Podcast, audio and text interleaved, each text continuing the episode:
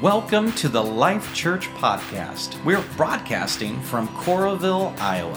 For more information about Life Church, to watch a live stream, or to find a campus near you, go to Life Church Now dot org. So today we are actually kicking off a, a new series, and it's it's a combination. It's a series that's, that's so that all may hear is the title of the series, but it's also uh, in a it's fashion so that we can be talking about Kingdom Builders along the way. So Kingdom Builders is our missions accelerating tool here at Life Church. It's our way of basically getting the gospel out as fast as we possibly can to the to the whole world. And so that's one of the things that we do. We'll be talking more about that. But um, you know, there used to be a banner in our in our in our auditorium in North Liberty. When we were in North Liberty, we had this big banner, and I keep referring to the banner, so we might have to resurrect that banner and bring it out again. But the banner used to say, "Mission is why the church exists, and love is the context of all mission." And it was a way for us to remind ourselves why we were here on this earth. Why is Life Church taking up some space, real estate here on this on this earth? Why do we exist? We don't exist for ourselves. We exist for a higher purpose, and we exist for mission, to be on mission for God. And then we identify, what does that mission look like? It's love is the context of all mission. We're going to love this world and help them see Jesus Christ through the, through our compassion and through our love. We used to have that all the time. You see, this idea of mission is hardwired into the D N A of this church. In fact, I've said it many times that whenever Life Church decides to start being inward focused, whenever we decide to start caring more about our programs and our buildings and our, our activities and our, you know, selfish kind of things, the moment we start doing that, caring about those things at the expense of caring for those outside of these four walls, that's probably the last day I'll be the pastor of this church. In fact, it's not going to happen while I'm here in this church, because we are meant for mission. And so we will always push the envelope for mission. We will always, always, always, always, always push the envelope for mission. And it makes us uncomfortable. I got one of our board members sitting in the front row, and sometimes it's uncomfortable when we're talking about what we want to do when it comes to mission. But we will always push the envelope for mission. You see, the church is the only organization on the face of the earth that it's that that it's meant, it's it's it's it's it's created for the benefit of those who are yet to be members of the church. We are, we exist for the benefit of those outside of these four walls. That's why we exist, and that's who we are. And really, really, that's what Kingdom Builders is all about as well. Kingdom Builders is about reaching those outside of these four walls. Last year, you gave over four hundred thousand dollars to Kingdom Builders. I, I tell you what, I am blown away by that. That's more than four times the budget of Life Church when we first started Life Church. And that's just one little aspect. That's one aspect of missions here at Life Church. You gave over four hundred thousand dollars to Kingdom Builders. That's helped us start two campuses. We started a campus in Cedar Rapids, and we're going to start a campus in, in Wilton, Iowa as well in the fall. It's allowed us to, to help plant a church in Cedar Falls, Iowa, Sent Church. In fact, there's a, here's a, images of Sent Church. Um, you might recognize some of these faces, but this young man right here, Daniel Quimby, was a drummer when we when we were in, in North Liberty. He was a drummer, and he gave his life to the Lord, and then God called him into the ministry, and he went to Bible college, and, and then he became a campus pastor at U N I, and now he's planting a church in Cedar Falls, Iowa, because of Kingdom Builders. Amen. That's that's a... That's, that's, that's worthy of, of, of celebrating, right? And because Kingdom because of Kingdom Builders, you have helped him get Sent, Sent Church started in Cedar Falls, Iowa. Because of Kingdom Builders and your generosity, we've been helping Syrian refugees who've been struggling with the uh, humanitarian crisis uh, because of ISIS. You know, they've been fleeing Syria, getting on these boats in the Mediterranean, trying to escape, ending up in Greece. Many of them die at sea. Some make it to the coast, but end up dying because of mal- malnutrition. There's an organization there in Syria called Humanitarian In- uh, Initiative Bridges that, that we partnered with last year. We gave them thirty thousand dollars to help and help them in their ministry. You can actually look that organization up there in Athens, Greece, Humanitarian Initiative Bridges. And if you want to find out more about what they're doing, they're basically serving They're serving the Syrian refugees and, and many other op- things that they're doing as well. Uh, in India last year, uh, because of COVID, like, see, India is very different than here in America. Like in America, you know, things get shut down and then the government steps in and they're like, okay, who should we give money to? And so they sent, you know, everybody who made less than seventy-five thousand dollars a year, they sent you a twelve hundred dollars check. That doesn't happen in India, by the way, just so you know. In India, the government shuts everything down and people instantly lose their jobs. Millions overnight in India lost their jobs. And then they would lose their jobs and then they, they had no way of paying rent, so they figured, I can't pay the rent, so I've got to leave. So they would try to get back to their home village, there where they started out, you know, where they were, where they grew up. Some of them would walk seven hundred, eight hundred miles to try to get back to their home village. There's pastors who are hungry in India because they're, nobody's, you know, nobody's giving money. Nobody's giving groceries to the church anymore. And so they're starving. And so we were able to send thirty thousand dollars to help assist in feeding uh, pastors and, and, and, and very poor people in India this past year. We're also doing things locally. Lifehouse, there's some ladies here from Lifehouse that... Uh, It's a ministry that's um, that's started by Tim and Tammy Leathers. Tim and Tammy Leathers, if you don't know, are the in-laws of Jairus Beckett, our campus pastor in Cedar Rapids, and also Abby's parents. And uh, yeah, they're they're amazing. But they felt this burden, so they started this this uh, this ministry to to to basically. There's this beautiful woman helping them get a second chance in life and doing an amazing work there in Wilton, Iowa. We're also doing things locally in Des Moines. The Des Moines Dream Center, Jamil Crawford, he'll be here next week to talk about uh, local church expansion. But De, uh, Jamil Crawford is the director of the De- Des Moines Dream Center, and they're serving the underserved uh, people in, in, in inner city Des Moines. I mean, Kingdom Builders has been incredible. I could keep talking about all that Kingdom Builders has done. I, I could talk about Turkey. I could talk about, about France. There's all these other places where we have actually had a, a significant impact, and you, it's because of your generosity. We're touching those outside of these four walls. And I just want to thank you for your generosity. Um, at the end of this month, we're going to be asking you to, to commit again for twenty twenty-one to Kingdom Builders. Our goal for this year is going to be four hundred twenty-five thousand dollars. And last week, you heard from Dylan McNeely, who's our... He's a, a young man that we've been in a relationship with for, for, some, for some time now. He's planting a church in Huntington, West Virginia. And so we're going to help him plant that church in West Virginia. There's another opportunity we have uh, with Kingdom Builders in twenty twenty-one is in Mumbai, India, which is used to be Bombay, India. In Mumbai, India, there is a CrossFit gym that's starting up. Now, that sounds kind of weird. How many of you like fitness? I don't raise my hand. I don't necessarily like fitness. I do it because I have to, but I don't like it. But, yeah. But there's some cr- crazy people out there that like, you know, CrossFit kind of stuff. You know, I've tried the CrossFit. Nah, it's not for me. It's too much work. but uh, but we have a couple guys in our church that are owners of CrossFit gyms.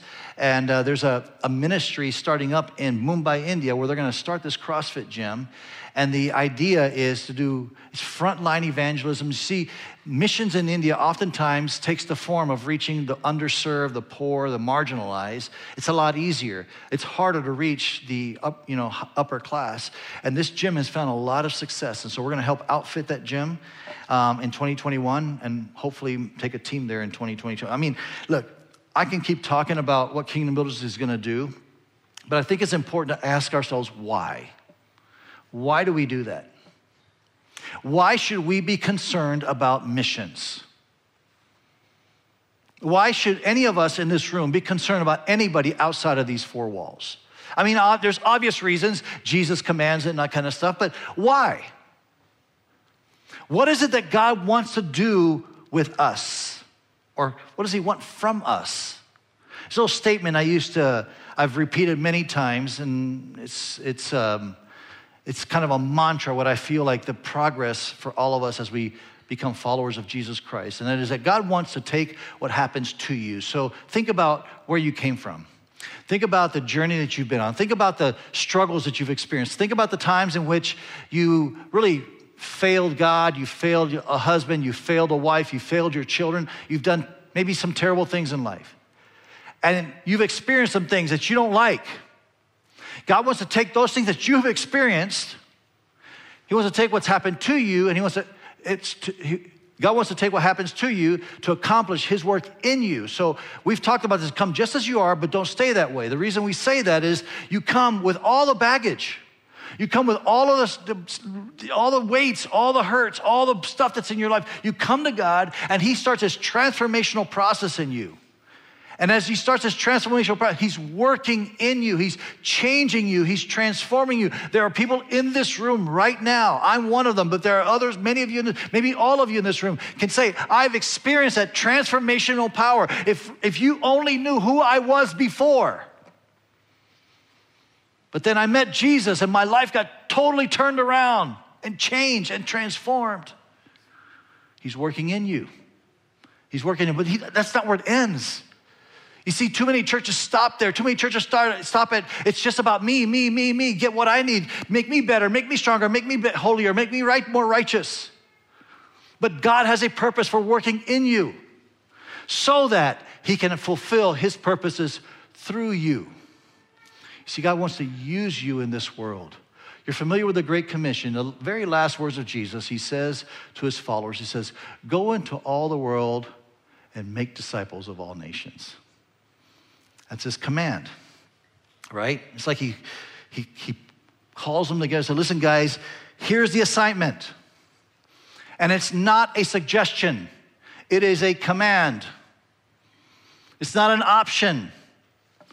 Go into all the world and preach the gospel and make disciples of all nations. Today we're going to look at a passage in Matthew chapter nine as we talk about God working through us. But for context, it's important to know where this passage is located. It's right before you get into Matthew chapter ten, okay? And so Matthew nine is talking about one thing, and then Matthew ten, Jesus does something pretty remarkable. He sends His disciples out two by two, okay? They've been together. They've been hanging out. Jesus has been working in them. He's been trying... you know, renewing their mind, helping them understand the kingdom of God better. He's been working in them, changing their, their biases and their perspectives and all that. Jesus has been working in them, and now He wants to work through them, and so He sends them out two by two. In fact, it's in Acts, in, sorry, in Matthew chapter ten that you see that these disciples, for the very first time, are called apostles. They're disciples because Jesus is working in them. They're apostles because Jesus is working through them. Well, the word disciple can be translated in, in, the, in the Greek from disciple. It can be translated as student. So that's what we are, right? We're students of Christ. When we, when we come to follow Jesus, we make a decision to follow Jesus. And you know, you might, you're confused. I know the first time I came into church and I made a decision to follow Jesus, I was really confused. I didn't know why they did ninety percent of what they did in church. I'd sit there saying, this is all weird, really weird. Why do those people raise their hands? Why do they shake like that? Why do they act that way? Why do they talk like they're from, you know, King James English or some England or something? You know, why I had all this kind of strange stuff going on, and it was the beginning of my journey. God was working in me. I was a disciple of His. I was a student of His. I was learning the ways of Jesus. I was learning the teachings of Jesus, and I was learning how to pattern my life around the teachings of Jesus. That's being a disciple. That's being a student. It doesn't end there. Jesus wants to make us apostles, which are sent ones. He's calling us to be on mission.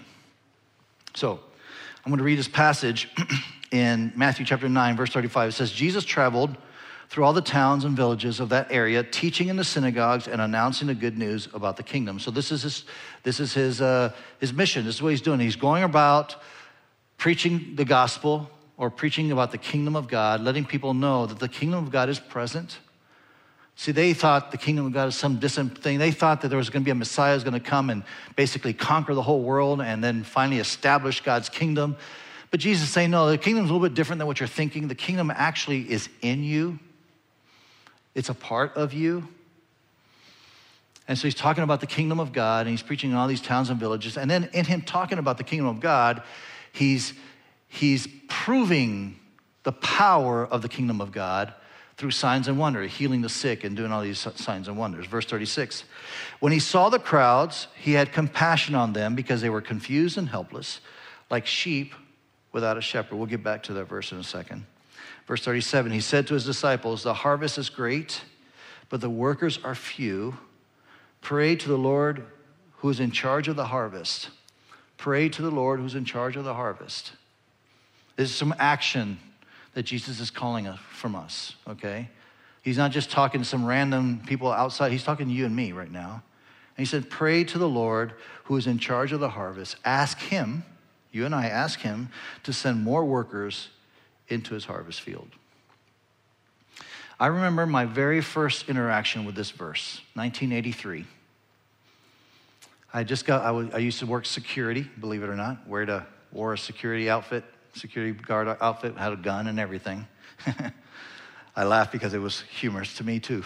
Um, but uh, uh, I came back one late one night and I sat down in my, my mother's apartment, her living room, and I turned the T V on, and it was on this Feed the Children program, you know, late night, um, kind of uh, asking for money and stuff. And they were documenting the, the, the Ethiopian famine that was going on at that time. And if you remember that, you remember all the images of bloated bellies and, you know, just p- children. I mean, it, it, they could actually, the video video could be some pretty graphic video, you know. And I remember sitting in my living room watching that, and this the Holy Spirit just coming into that room and just so moving my spirit. I just began to weep like a like a baby. I'm just crying and weeping. And I remember my last words to God when I before I turned the T V off was, God, just send me. I'll go wherever you want me to go. I'll do whatever you want me to do. I'll just go. They were highlighting this passage found in Matthew nine thirty-six. When he saw the crowds, he had compassion on them because they were confused and helpless. That verse touched my heart that day. You see, in this passage, what, G- what you see is Jesus looks out over this world and he sees the masses. He sees those who are lost and disconnected. He sees those who are waiting for the good news of the gospel in their lives. They're hopeless, they're disconnected, they're hurting, they're broken. And his response to that is to say, listen, we got to do something about this. The workers are too few. And so my prayer for us today is that God would open our eyes to see the need around us, that we would see the way Jesus sees it, we would collectively and individually commit ourselves to living a life on mission. In fact, I hope you hear my heart this morning. This church, we're nothing if we're not on mission. We're nothing if we're not on mission. We're just taking up space. We're taking up air that we should not.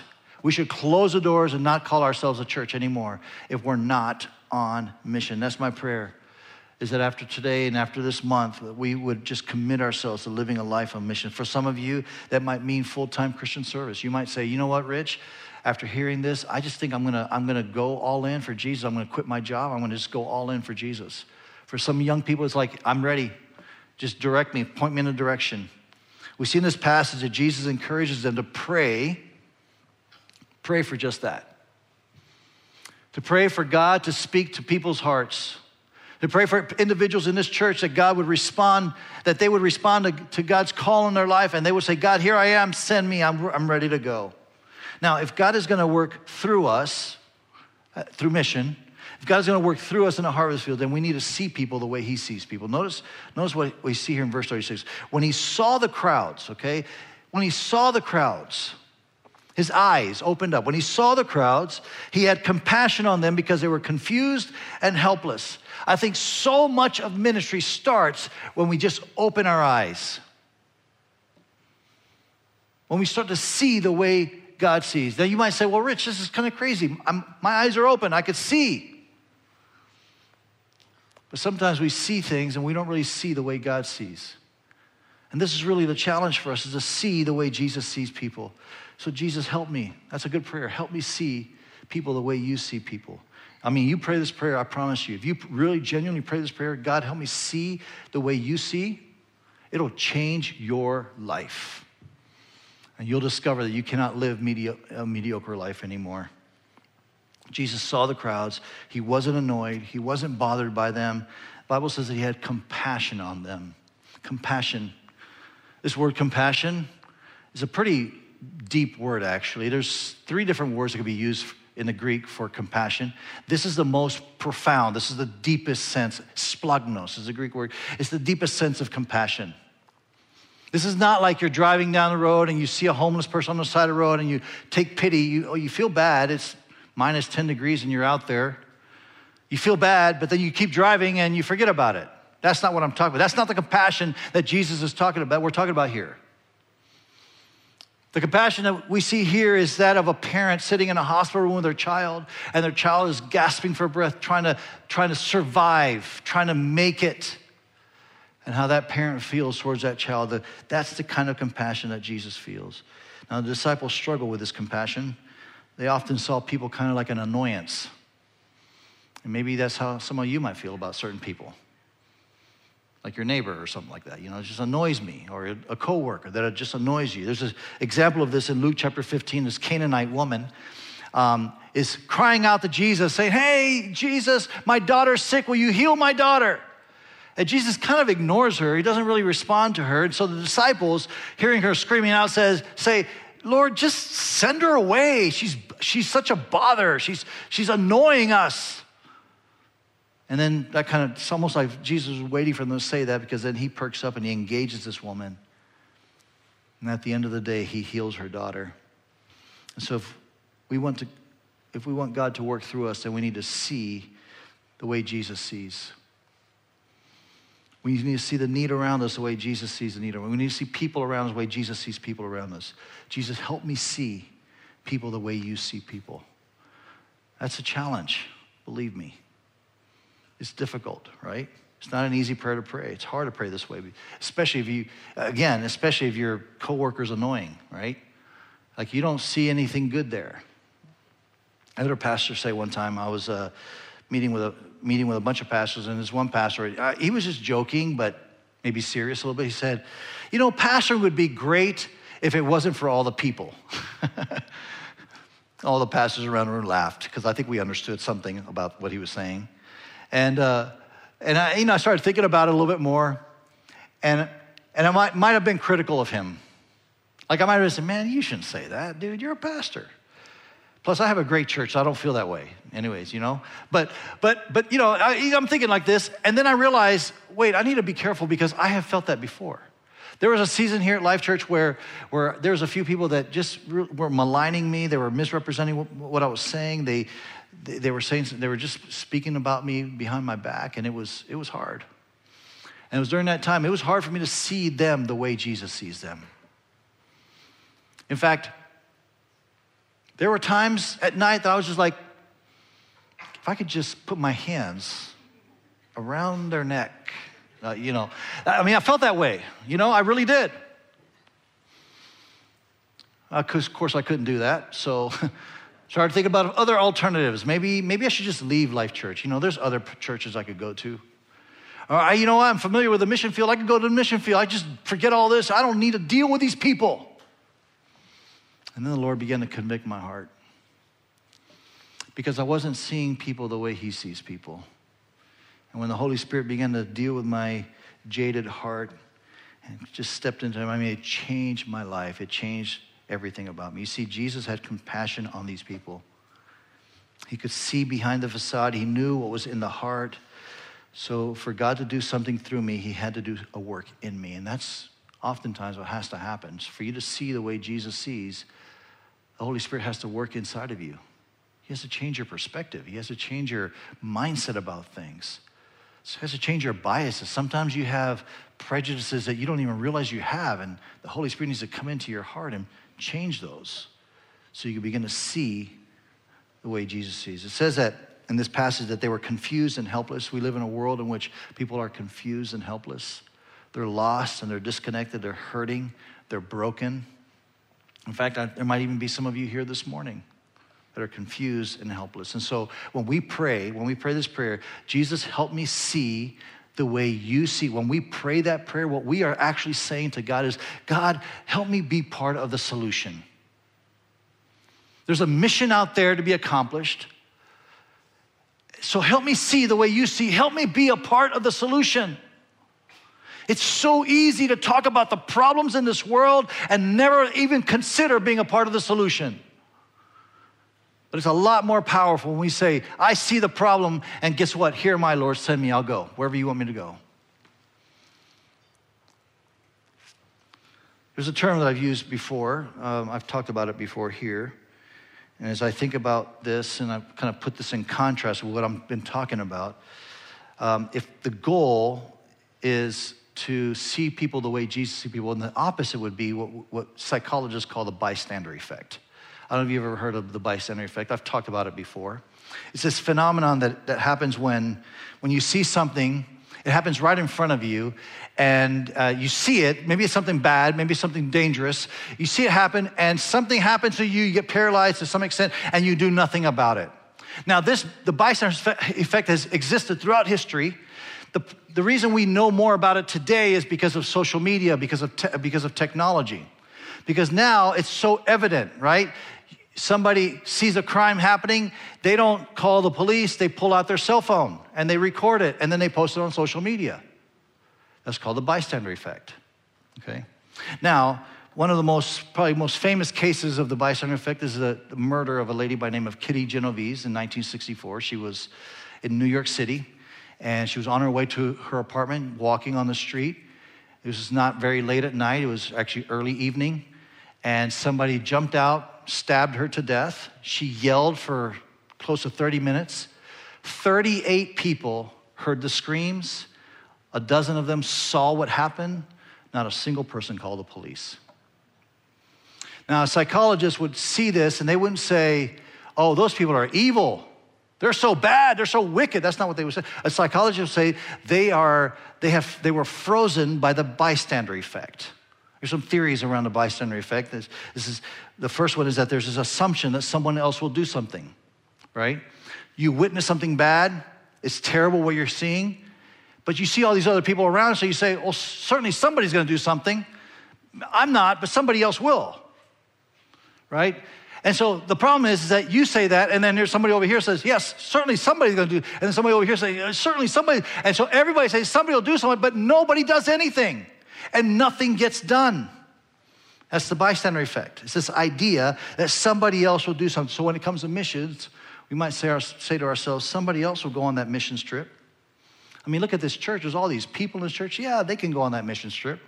Somebody else will, with a lot more money than I have, will give to Kingdom Builders. I mean, certainly there are a lot more people here with more money than I have, so they'll give the kingdom. I won't have to give the Kingdom Builders. Somebody else will, you know, serve in Life Kids. Somebody else will preach.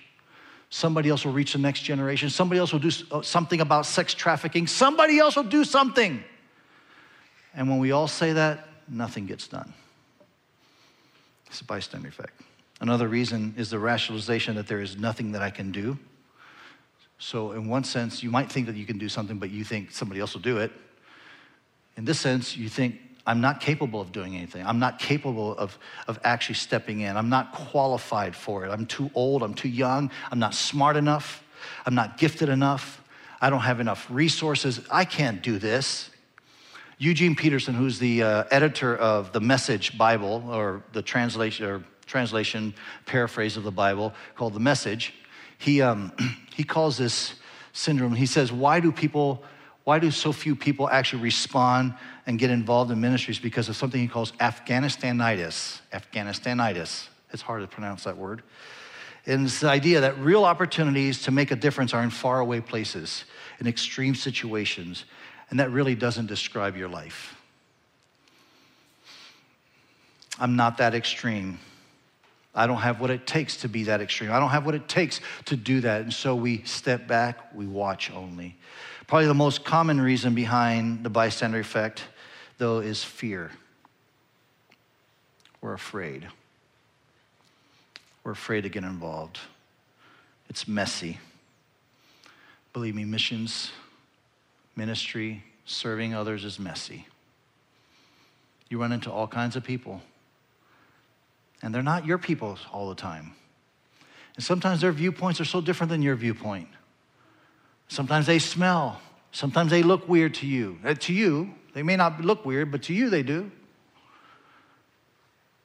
know. I'm just, I'm afraid to get involved. I'm afraid of the other reasons that we're afraid is because we feel we've disqualified ourselves.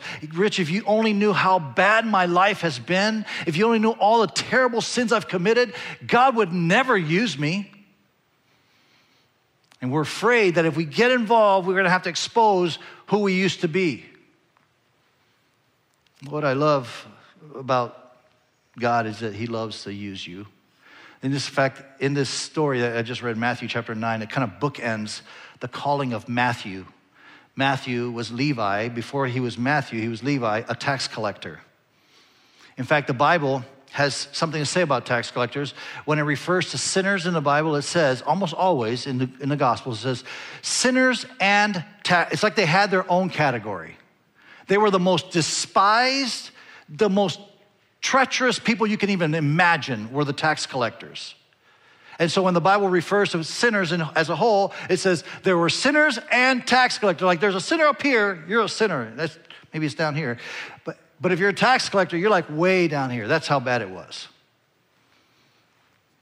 And yet Jesus walks up to Matthew and says, hey, Matthew, follow me. Matthew leaves his tax collecting and he follows him. He, he was not disqualified from working in the harvest fields. And what I love about God, what I love about God, he loves unleash the unqualified. I mean that. I've never, very few times in my life, I've ever felt qualified to do what I'm doing.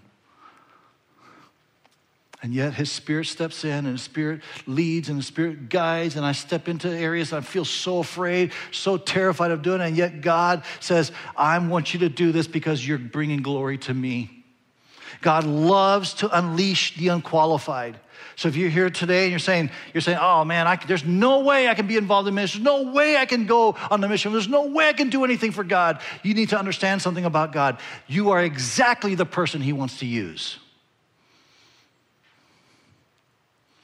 Because if he uses you and God performs through you, he gets all the glory. That's why he wants to use you. You know, one of the most um, disturbing examples of the bystander effect is the story of Kevin Carter. I don't know if you know who Kevin Carter is. He was a South African photojournalist that would travel to war-torn countries and, and take images of, you know, human suffering, document human suffering. He took a famous photograph that you may have seen, actually. Um, this picture right here. It's of a, a little girl, Sudanese girl. We don't even know how old she was. But a Sudanese girl fleeing civil war in Sudan. And um, uh, Kevin Carter was, you know, again, this is his job. It's to take these, he's a photojournalist, so he's there taking this picture. It's said, it is said that he waited for twenty minutes because he wanted to take just the right photograph. He waited for twenty minutes because he wanted this, this uh, vulture here to spread its wings. He thought it would be a much, power, much more powerful picture if the vulture had its wings spread, and then he took the picture. Vulture never spread its wings, so he took the picture. They shooed the vulture off, and then he went off to another assignment. This picture then got, you know, New York Times bought the picture, had a huge impact on the world. It was seen all over the place. It was seen in Time Magazine. It was seen all over the place. They saw the terror of civil war, but then questions began to surface. Hey, Kevin, what happened to the girl? What happened?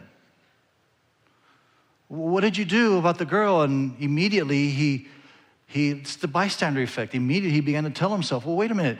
I, I couldn't do anything about the girl. I, he might have said something like, I had all this gear and stuff. There, there's no what to, nothing to do about the girl. Or she was already dying anyways. What was I going to do about the girl? He, he had all kinds of reasons, all kinds of excuses.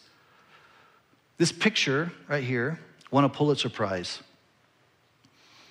It was listed as one of the top one hundred pictures of Time Magazine in all history.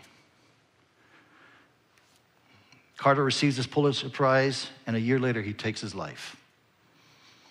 And he took his life, and he cited in his note, he cited all the, all the atrocities he had seen. He had seen. He saw them. And he said those atrocities were haunting him. God wants us to open our eyes and do something. Now, you might feel disgusted with Kevin Carter, and the whole world seemed to be disgusted with Kevin Carter.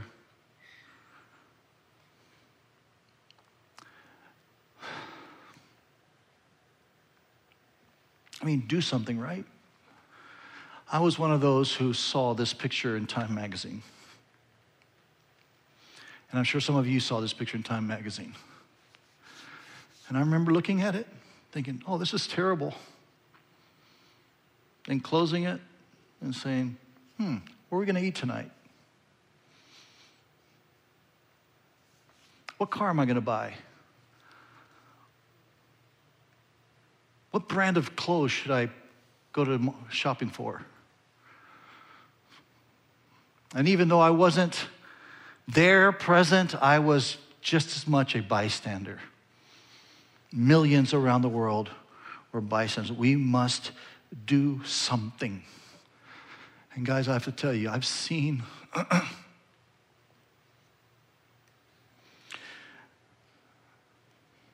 my eyes have seen things that you cannot unsee. And I could try to rationalize it. I could try to say it's somebody else's job. Somebody else needs to do it. I, you know, I don't have money for that. I could, I could do that. I could do it all day long. But sometimes I think what the Holy Spirit wants to say to you and me when we see things is the need is the call. If you see it, that's your call. Don't wait for somebody else to do something. Don't step back like Kevin Carter. Just take a picture of it and say, yeah, there was a terrible thing, and talk about it. It means absolutely nothing.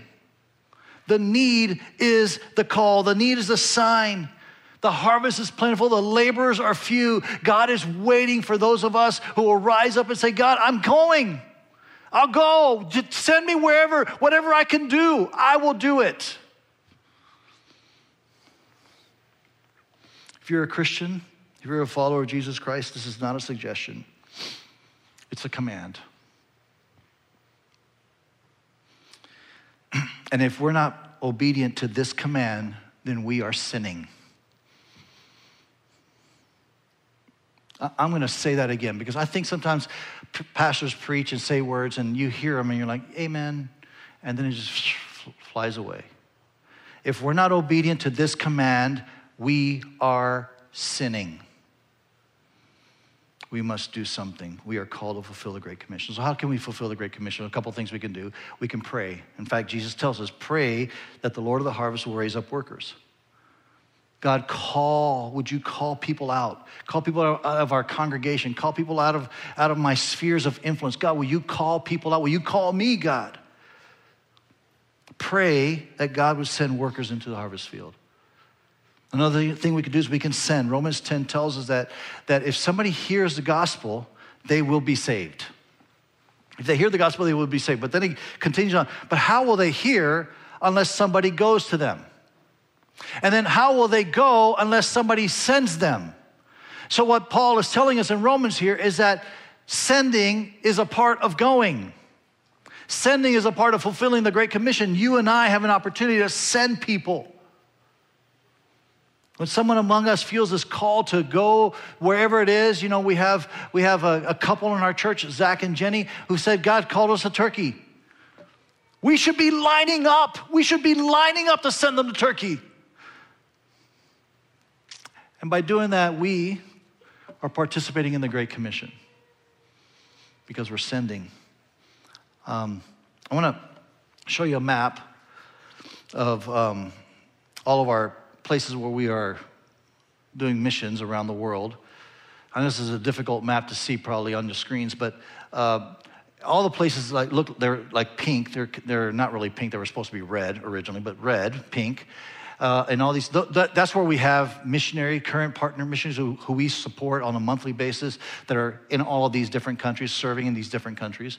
Then those in the blue, we have two countries in the blue, Turkey and, and India, where we have significantly supported. And part of it is because this part of the world right here is, is called what they call the ten twenty window. I don't know exactly, it's ten twenty, it's about the parallel latitude stuff, but the ten twenty window, and in this area, ninety percent of the unreached peoples of the world are here. And so we've decided as a church to focus in on those who, are, who have yet to hear the gospel of Jesus Christ. So we have sent significant amount of support to India and to Turkey as well. We're helping Zach and Jenny Miller, who are in Turkey, start a business, a, a tourism business in Turkey so that they can uh, they can have a platform for the gospel in Turkey. We also have the Remade Center. You remember the Dingmans, they've been here many times. We've supported the Remade Center in a very significant way.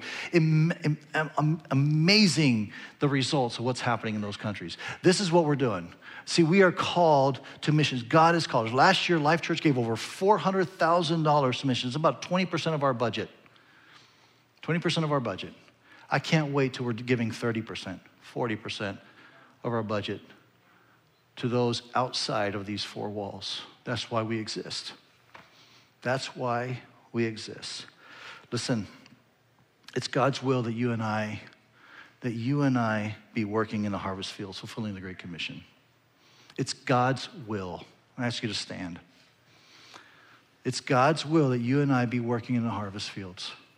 It is not God's will for your life that you passively punch the clock every day at work, work with people you don't like, that you stay away with, stay away from, and then go home and then do it all over again the next day. That's not God's will. It's not God's will that your greatest passion and hobby in life is to make as much money as you, po- money as you possibly can to then consume it all for yourself. That's not God's will. It's not God's will that the highlight of your week is this Amazon package that you're going to get in the mail. It's not God's will that we as Americans spend, and we do, by the way, three times as much money on our pets than we do on global missions. That's not God's will. It's God's will that you pray. So pray. Seriously. When was the last time you prayed, God, send workers into the harvest field? God, send workers into the harvest field. God, I saw that picture of that Sudanese girl. I can't believe that's happening. God, will you send workers to Sudan? When was the last time you prayed that way? So pray. It's God's will that you pray, so pray. It's God's will that you send, so send. Listen, I know, I know it's easy. I've been in your shoes. I've been there. I'm sitting, listening. I know it's easy to hear somebody like me get up here and talk about sending somebody across the world and investing in them. And I know you can hear that and you think, yeah, that's great. But then we get cap- captured by the bystander effect. We start thinking, well, somebody else will do that for sure. You know, Pastor Rich doesn't mean me. He's talking about that person over there or that person over there. And it's so easy for us to just basically deflect it and defer it to somebody else. So let's not talk about sending. Don't dare talk about sending unless you're going to do something. And give. And be generous. Be generous. It's God's will that you go, so go. Don't let your conversation about The, the harvest and reaching lost people and those just be a conversation you have within these four walls. You're going to get up tomorrow morning, you're going to go to work, and you're going to probably, most likely, every single one of you in this room has a colleague that's not saved that you know, that needs Jesus Christ.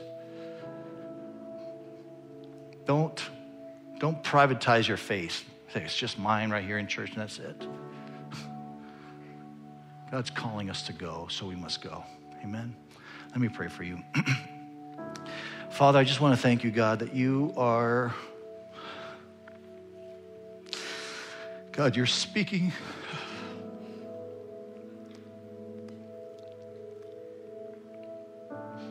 Your Holy Spirit is here right now challenging us. That if we're truly followers of you, that if you're truly working in us, that you also want to work through us. That you're calling us, you're inviting us on a higher purpose in life. Our purpose in life isn't to make as much money as we can just to spend it on ourselves. Our purpose in life is not to, to, to just, you know, shop and get the things that we want. Our purpose in life, God, is to, to be your servant in this world. You've given us talents. You've given us abilities. You've given us skills. You've given us businesses. You've given all kinds of opportunities, God, for us to leverage that for your kingdom and for your purposes. So, God, will you speak? Will you speak to us this morning? May we not leave this place without this conviction that you are calling us, not them, Not the person sitting in front of me, it's the person sitting behind me. God, you're calling me to be engaged with a great commission. You're calling me, Father, for you to work in me so that you can then work through me. So essentially, Father, we just put our hands out and we say, here we are, Lord, send us. Send us. Send us. Send us. Hallelujah. In Jesus' name, amen.